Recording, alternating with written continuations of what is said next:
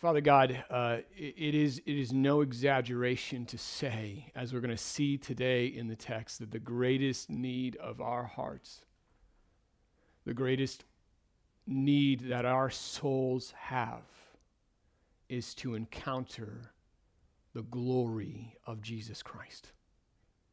In your word, there is no greater need in the universe for the human condition than for us to come face to face with the one for whom we were made, that we would taste and see that the Lord is good.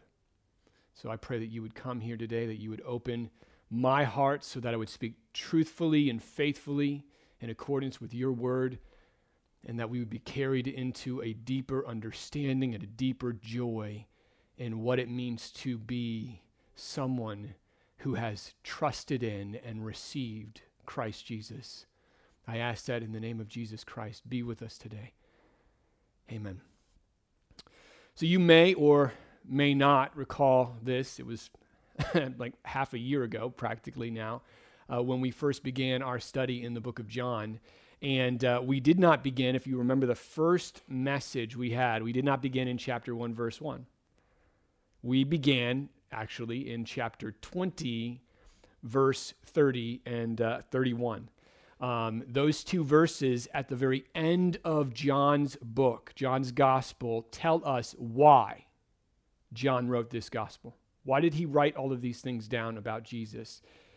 And gives us a really clear and straightforward answer in the question of what was his goal? Like, what was his purpose? Why did he write this book? So John's going to tell us. Let me read this again, just to remind us as we look at the text we're going to look at today. John 20, verse 30 says, "Now Jesus did many other signs in the presence of the disciples, which are not written in this book.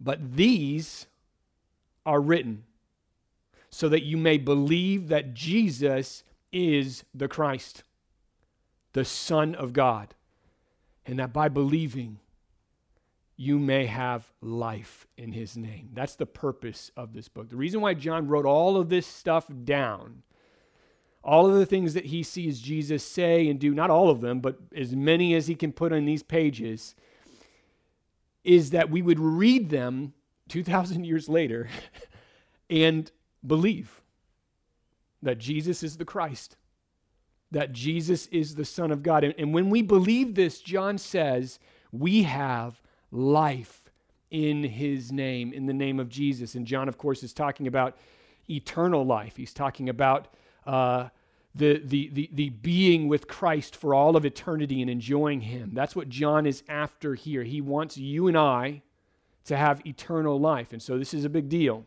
What John says as the focus of his book here is huge. It cannot get bigger than this.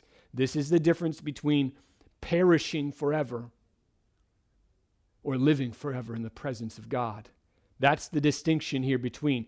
And John desires for us to have eternal life. That's what's at stake in this book. This is not a secondary goal. This is not a nice to have. This is not a sidebar that he hopes we see, but doesn't really matter.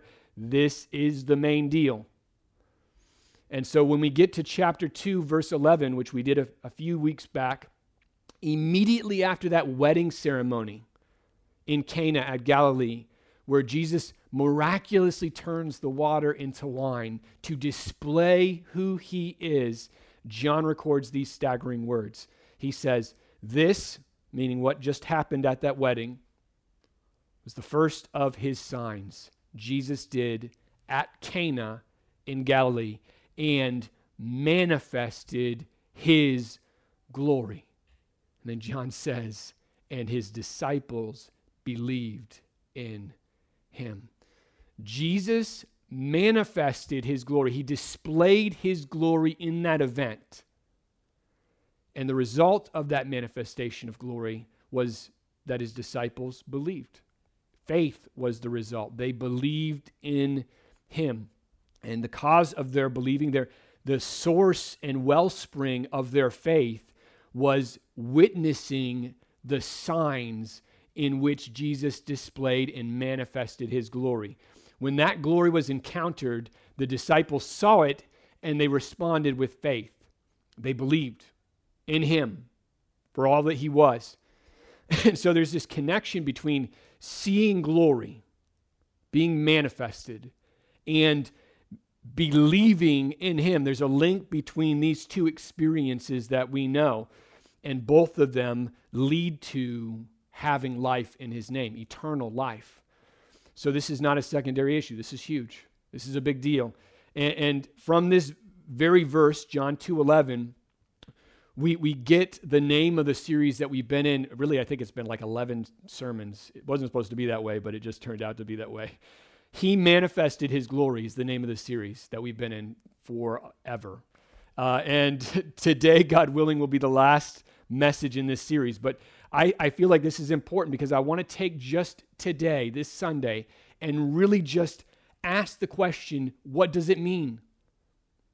That's an abstract statement. He manifested his glory. What does that mean? What does it mean for Christ Jesus to display his glory to us? And how does that work? How do we come to believe in him and trust him in that? I mean, especially us. Think about us. We are 2,000 years removed from this event. We're not with Jesus. We're not walking around with him. The vast majority of people who have life in his name will never lay eyes on Jesus in this life. How do they see his glory? And how are people changed? I mean, think about this. This is a fundamental question. How do people become Christians? How are people changed from one day thinking Jesus is boring, we don't need him, don't want to believe in him, to the next saying, this is the most true thing I've ever heard in my life. This is real, this is true. Even though I don't see him, I know that I love him. And the answer to that question is found in the word glory. What does glory mean? What is glory? Like what when we say Christ manifested his glory, what are we saying? Well, we can find an answer to that throughout the Bible. It's all over the place in the Bible. But in our context here, several months ago, John told us in John 1:14 what the glory was in his book. When he uses the word glory, and he's referring to Jesus, what is John talking about? Well, verse 14 of chapter 1 says, and the Word, that's Christ Jesus, the Word became flesh and dwelt among us. And we have seen his glory. We have seen his glory, glory as of the only Son from the Father, full of grace and truth. This is John's definition of glory. This is how he sees glory. When we look in his gospel at the word glory as it's applied to Jesus, this is it. And this is really the application throughout the entire Bible. And we could do 4 or 5 sermons just looking at those different ways that it's described. The glory of Christ is the glory of the Son, the only Son, Christ in his Father, God. John is saying that the Word, who was Christ from all eternity, he was the Son from all eternity, became flesh, dwelt among us, tabernacled in our presence. And when we see his glory, when we understand what he did and said, that glory is as of the only Son from the Father. And what that means is that when we see Jesus in this book, in the things he said, in the actions he did, when we see him, we are seeing God. We're seeing God. Because the glory of the Father is emanating and radiating from the person and work of Christ Jesus. All that God is in his own being. And John uses full of grace and truth to try to encompass the reality of who God is.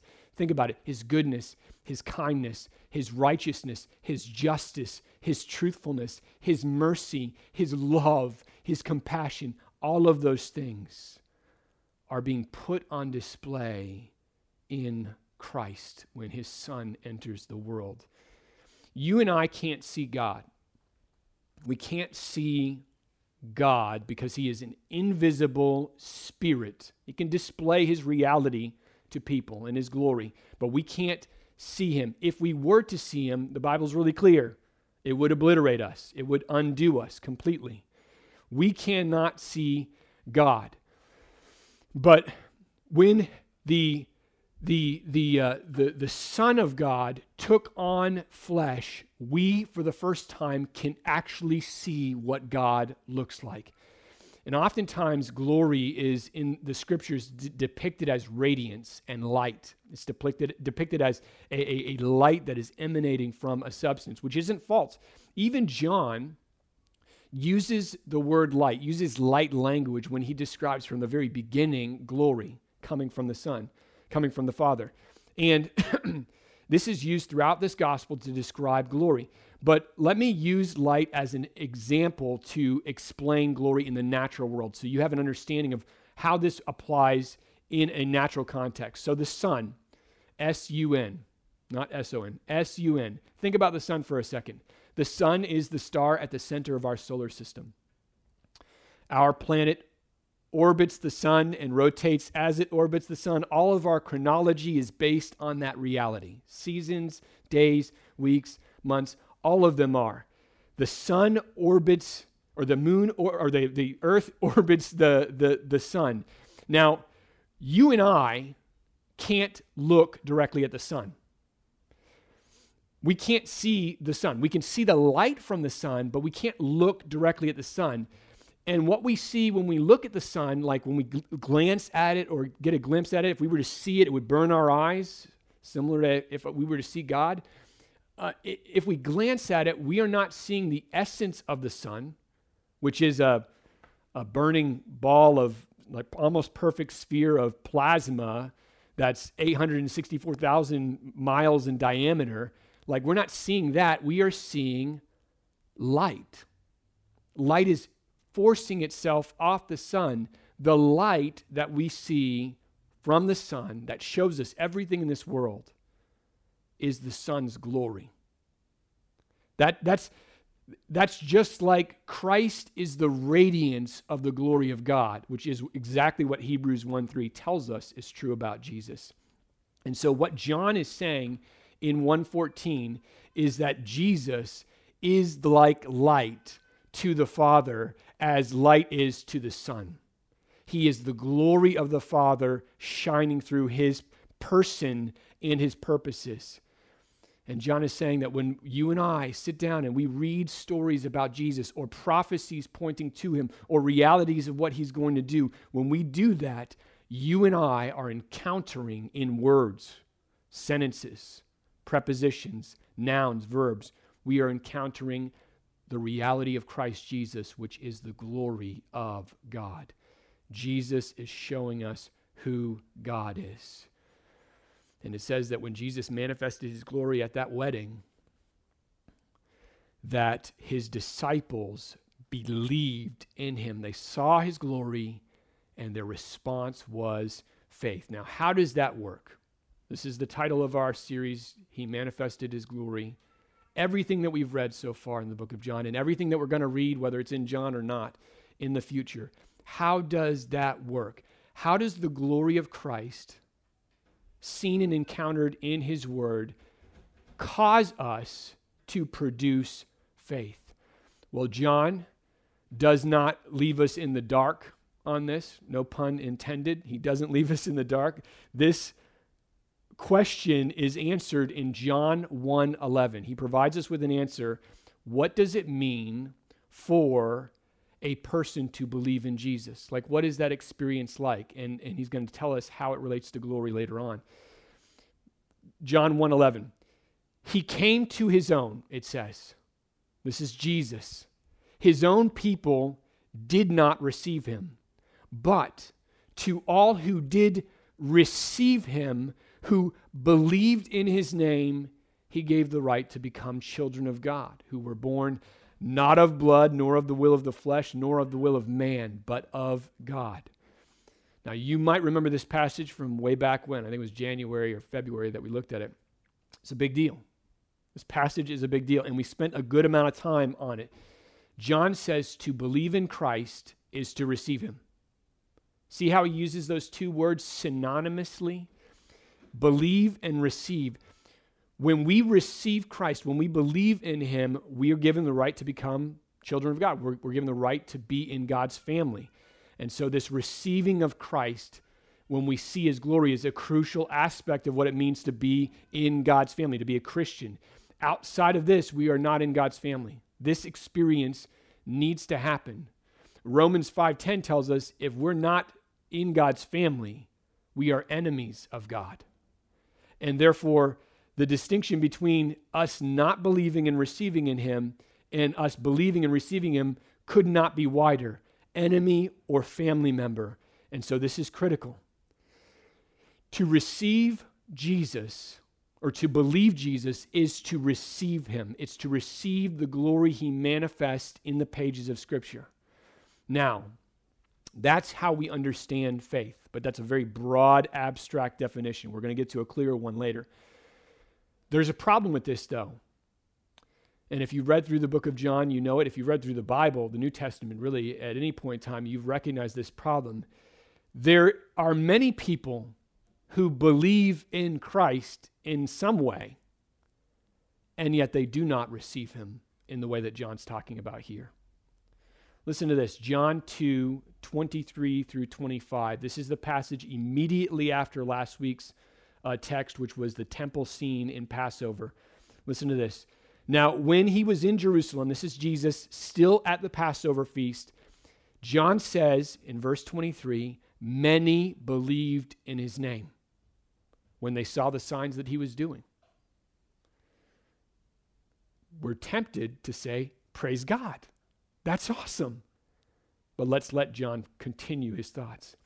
But Jesus, on his part, did not entrust himself to them, because he knew all people and needed no one to bear witness about man, for he himself knew what was in man.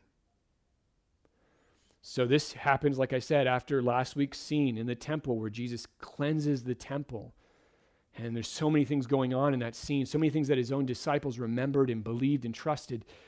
But here it says, even after being there for a period of time during the Passover feast and people seeing signs during the Passover, all these signs Jesus did, many people walk away and they're believing in Jesus. They're believing in Jesus. They see the signs and they believe in him. But here's the clincher. It says here that Jesus did not entrust himself to them. He did not give himself to them. And therefore, they did not receive Jesus himself. And the reason he doesn't entrust himself to them is because it says here that he knows what's inside their hearts. He knows what's inside them. He knew that their believing wasn't a sincere, genuine, authentic faith. It was something else. Something else was going on there. And we, like I said, see this throughout the New Testament. James talks about this a lot. We see this in many ways where people believe something, they say something, they confess something, and yet they still reject him for who he is. They may see him as a provider of a need that they really want. They may see him as a protector of something that they really prize, but they see him as a means to an end that they desire, something that they want actually more than even him. And they claim to believe in Jesus. They believe in him, but not in a saving way. I mean, back then, believing in him because he was the Messiah and he could destroy Rome was a big deal. That's brought up in John 6. They want a king. And even in our modern day, think about this. Many people believe in Jesus not because they love him, but because they want freedom from the guilt of sin, or they want freedom from hell. And it's not a bad thing to want freedom from those things. But what's the object of their desire? What are they really receiving? The driving passion in the hearts of these people that John's describing isn't a receiving of Jesus, but it is a using of him for some other purpose, some other end. And John is saying here, Jesus is not fooled. He's not playing games. Jesus, the reality of who he is, the glory that we see in the Scriptures, isn't a concept or idea that we just intellectually agree to in order to get something else that we really want. John tells us the kind of believing that we must have is a kind of receiving.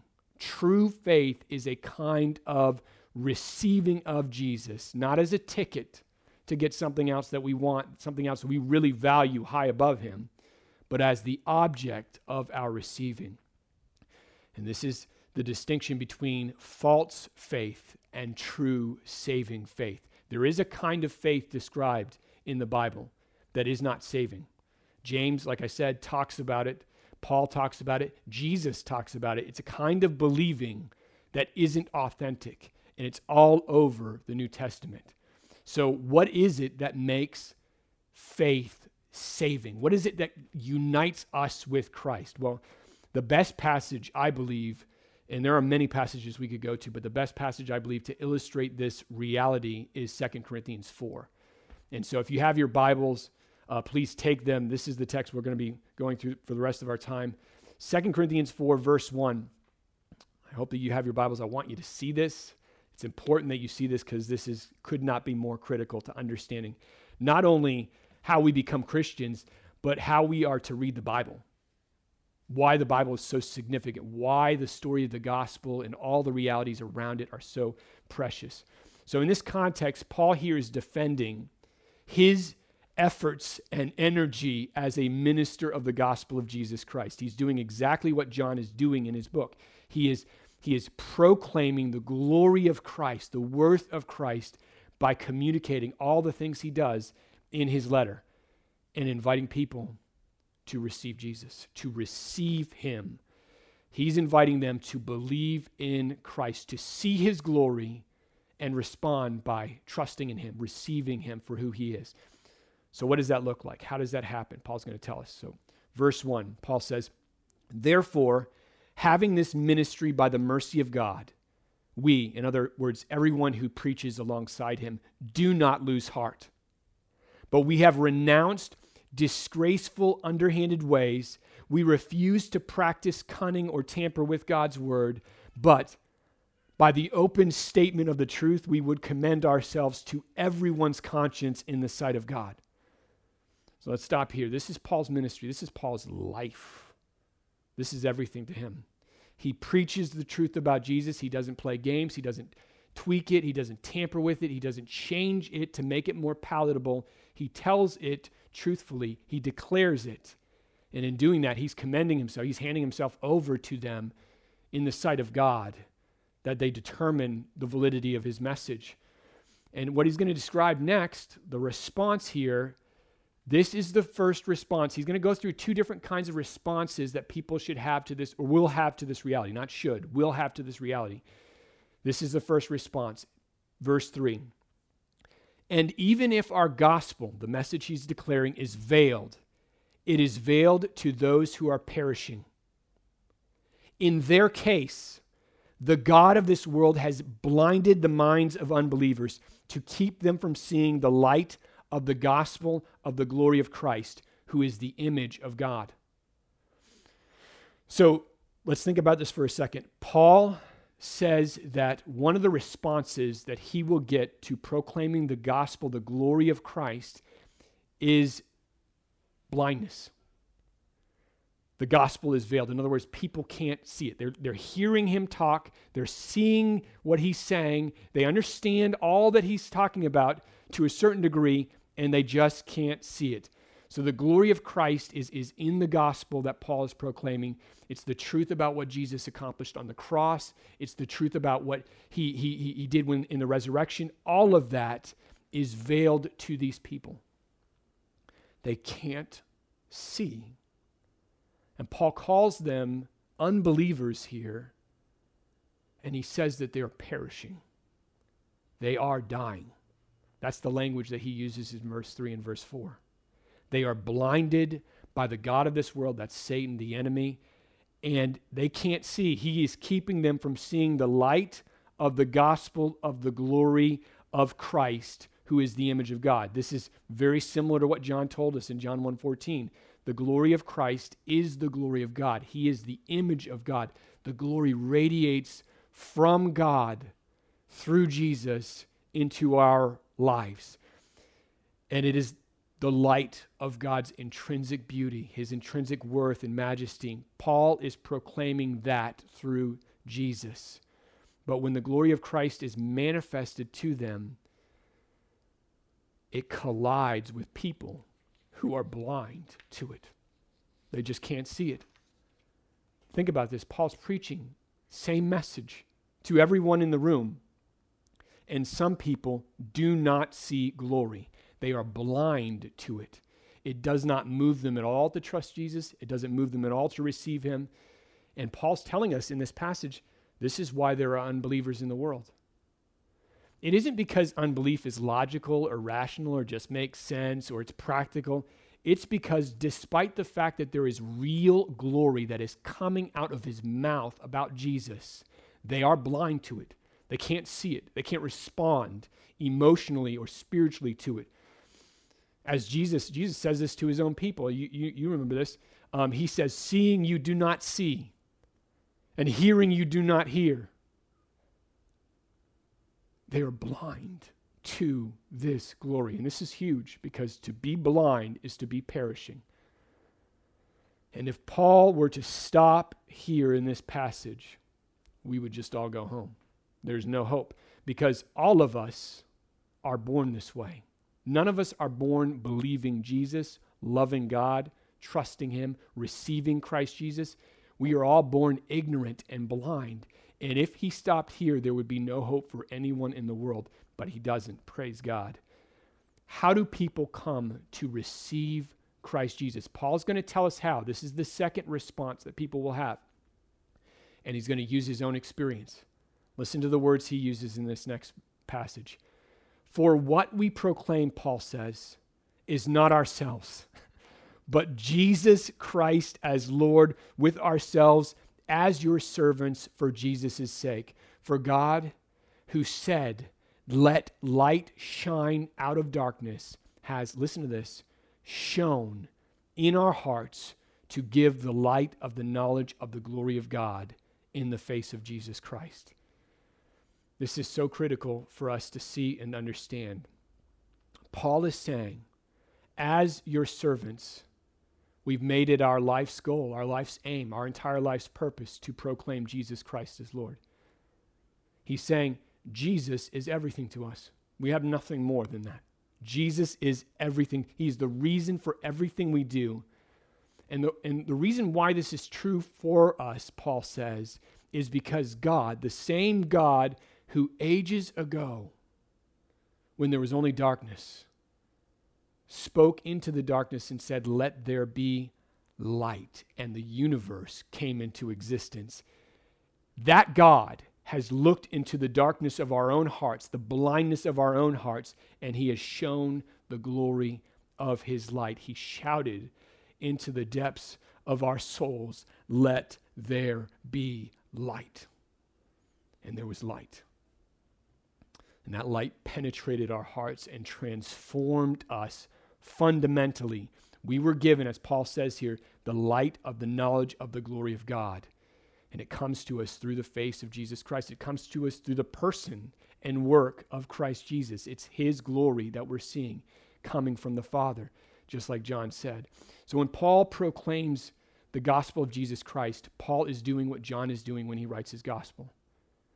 He is manifesting the glory of Christ. He's communicating to us who Jesus really is. And in doing that, Paul says here that God somehow uses those words to shine light into what was only darkness before. And the unbeliever's heart is filled with light, and they receive the glory of Christ. This is how a Christian comes into being.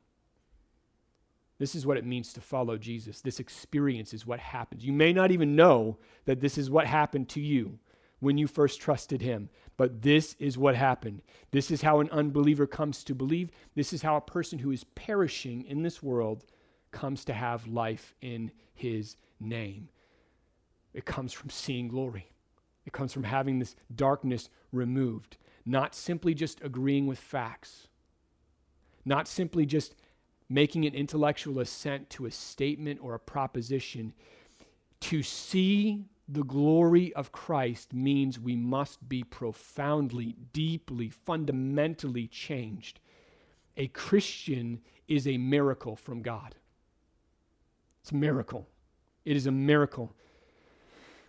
And the point that Paul is about to make as we finish this passage in verse 7 is that Jesus isn't just the way in which we see this. He is, but he isn't just the means. Jesus is also the end. He is both the means of this reality. He's the way we see the glory of God, and he is the object that we receive when we believe.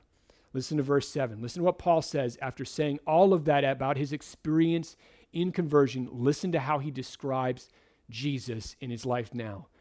But we have this treasure in jars of clay, in physical, frail bodies, to show that the surpassing power belongs to God and not to us. I didn't do this, Paul says. I don't give myself the treasure. The treasure was given to me by God. He says the light of the glory of Christ is a treasure, and it penetrates his heart. It's so powerful, comes into his heart. When it breaks in and infiltrates the hardness, the darkness of a person's heart, it changes everything for that person. They're never the same. And John told us, the reason he wrote his book, these things I have written so that you might believe that Jesus is the Christ, that he is the Son of God, and have life in his name. John is talking about this treasure. He wants us to have this treasure. He desires for us to experience in this jar of clay the treasure of the glory of Christ. When Jesus spoke like we're going to see, as we go through the Gospel of John, God willing, we will see this every Sunday. When he spoke like he spoke and did the things he did, he was showing the glory of his Father. Everything he said, everything he did, he was displaying the infinite beauty, the infinite worth of God through every word, every action. And it is God alone who, through seeing that, knowing it, understanding it, searching it out, seeking it in the Scriptures, God alone can obliterate the veil of blindness that shrouds minds, that shrouds hearts, to keep people from seeing the glory. And he does that obliteration of that darkness through the cross of Jesus Christ, through the gospel. The cross is the central reality in the gospel. And the gospel is the main message that comes to us through the person and work of Christ Jesus. Everything in this book is pointing to the gospel. And the gospel is that Christ Jesus came to the world to save sinners. And that everyone who believes in him, everyone who receives him, will be saved. That's the message that Paul proclaims in everything he says. But amazingly, that message is also the power by which it becomes real for everyone who believes. When Jesus died on the cross, he laid hold of everything needed for that darkness to go away, for the blindness to be cast off. He purchased everything needed for us to see this glory. He secured the very grace that God would exert in shouting out into our darkened hearts, let there be light. And then all of a sudden we see what we couldn't see for years. All of a sudden we believe what we couldn't believe for years. It just seems right. In fact, it seems more right than anything else in the world. And in that moment we've received, we may not know it. In fact, most of us will spend a lifetime understanding what this means. We have received the greatest treasure in the universe. The greatest treasure in the universe. And that treasure's name is Jesus. The cross is what laid hold of this gift. The blood of Jesus Christ took it for us so that everyone who sees the glory of Christ and receives him, not just as a way of getting something they really want, not as getting something we desire more than Jesus, but we've seen in his glory a beauty that is unsurpassed. Unsurpassed in this world. We've seen a value that is unparalleled in worth. We've seen a power and a love that is irresistible, and we can't fight it because we just are taken by it. And we found in Christ Jesus the greatest joy that is possible for a human being. That's what a Christian is. It may not feel like that every day, but that is what we are. And this is what John is talking about when he says Christ manifested his glory and his disciples believed in him. It is an infiltration of divine glory into the heart of a human being that was blind before, that now sees what was meaningless and boring as infinitely precious, as a treasure, greatest treasure in the world. And so the question we have really when we get to a text that shows unbelief in people, like we saw in John 2, is this Jesus to us? Do we see him like this? Like when we open up our Bibles, and I hope that you open it every day. I really do, every day, and soak this up. Do we open it to seek treasure? Do we open it to soak in glory? Or do we read it just because we have to? It's on the reading list. We have to go through it, or it's just part of our routine, or maybe we don't read it at all. Our greatest need every single day is to see glory. There's no other need. Food cannot compare to this. Oxygen cannot even compare. There is nothing more important eternally than asking God always to open our eyes, open the eyes of our hearts to see glory in his word and to receive it, not just as something to make us feel better, but as a kind of joy that shows us Christ is our treasure. And before we pray, I want to just read two different parts of one psalm, Psalm 27, to show you that David knew this. Before there was Jesus, 1,000 years before Christ, the Word, entered the world, David knew this reality. Psalm 27, verse 4. One thing have I asked of the Lord. One thing. And that will I seek after, that I may dwell in the house of the Lord all the days of my life. Why? Why do you want to do that? To gaze upon the beauty of the Lord and to inquire in his temple, to gaze upon his beauty. And then he says in verse 7, Hear, O Lord, when I cry aloud. Be gracious to me and answer me. You have said, seek my face. And my heart says to you, Lord, your face do I seek. Let's pray. Father God, that is the prayer of my heart coming to the end of this series, coming to this pivotal point in the book of John as we prepare for a summer in a different series and then pivot later on this summer and go back deep into John 3. My prayer is that we would see your face, that we would see the light of the glory of the gospel of God in the face of Christ Jesus every single day, not just on Sundays when we gather to read your word, but in every psalm we read, in every minor prophet, in every part of the books of the law, in every letter that Paul sends to a church, we would see something of Christ in what is being articulated and explained. I pray that you would use those realities. Open our eyes. Hide not your face from us. Use the glory of your worth and beauty seen through Jesus Christ, especially in his work on the cross, to accomplish what we can't. Help us to see it, to taste it, and to enjoy Christ as our all-satisfying treasure, because he is. I ask this in the name of Jesus Christ, Father God. Amen.